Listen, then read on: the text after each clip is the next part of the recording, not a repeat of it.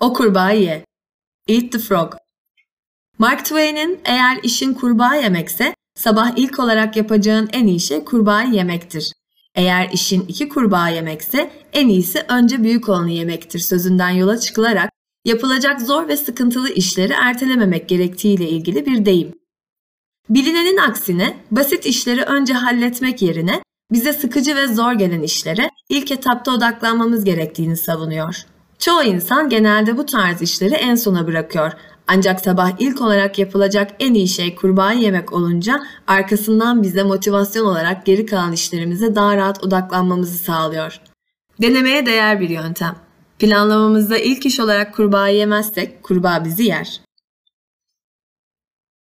Pareto ilkesi, 80'e 20 kuralı.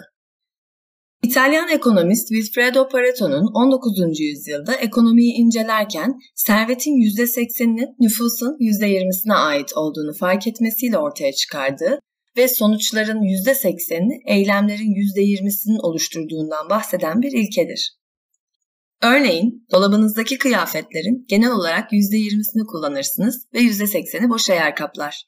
Ya da arkadaş çevrenizin %20'si ile daha yakın ilişkiler kurar ve %80'e daha eşit mesafede olursunuz. Bu her zaman 80'e 20 olarak işlemez. Sayısal değerler değişkenlik gösterebilir.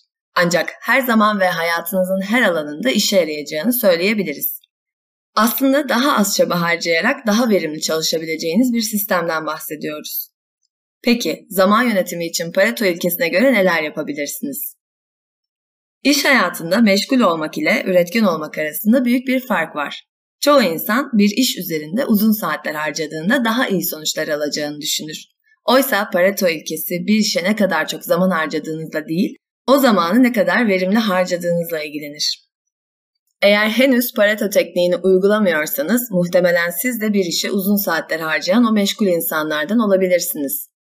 Tek bir işe saatler harcamak yerine sadece 2 saatinizi o işe odaklanarak geçirdiğinizde daha kısa sürede ve verimli bir şekilde tamamlandığını gözlemleyebilirsiniz.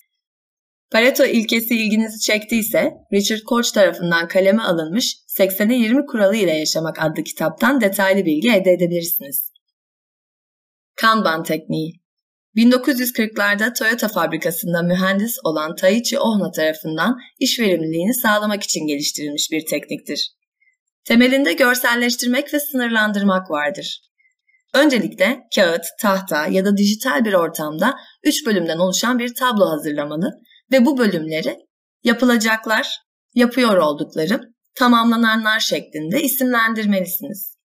Daha sonra yapılacaklar kısmına listenizi hazırlayıp başladığınız işleri yapıyor olduklarım bölümüne yazmalısınız.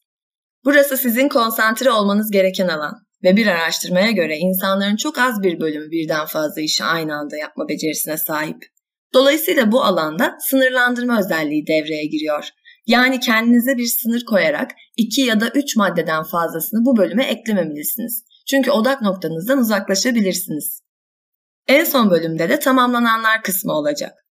Birçok insan bu bölümü işleri için liste oluştururken bitirdiği için pek önemsemese de bu alan beyninize motivasyon sinyali gönderecek olan en eğlenceli kısım. Buradaki motivasyonunuz ile listenizdeki yapılması gereken alana geri dönerek yeniden başlamanızı da kolaylaştırmış olacaksınız.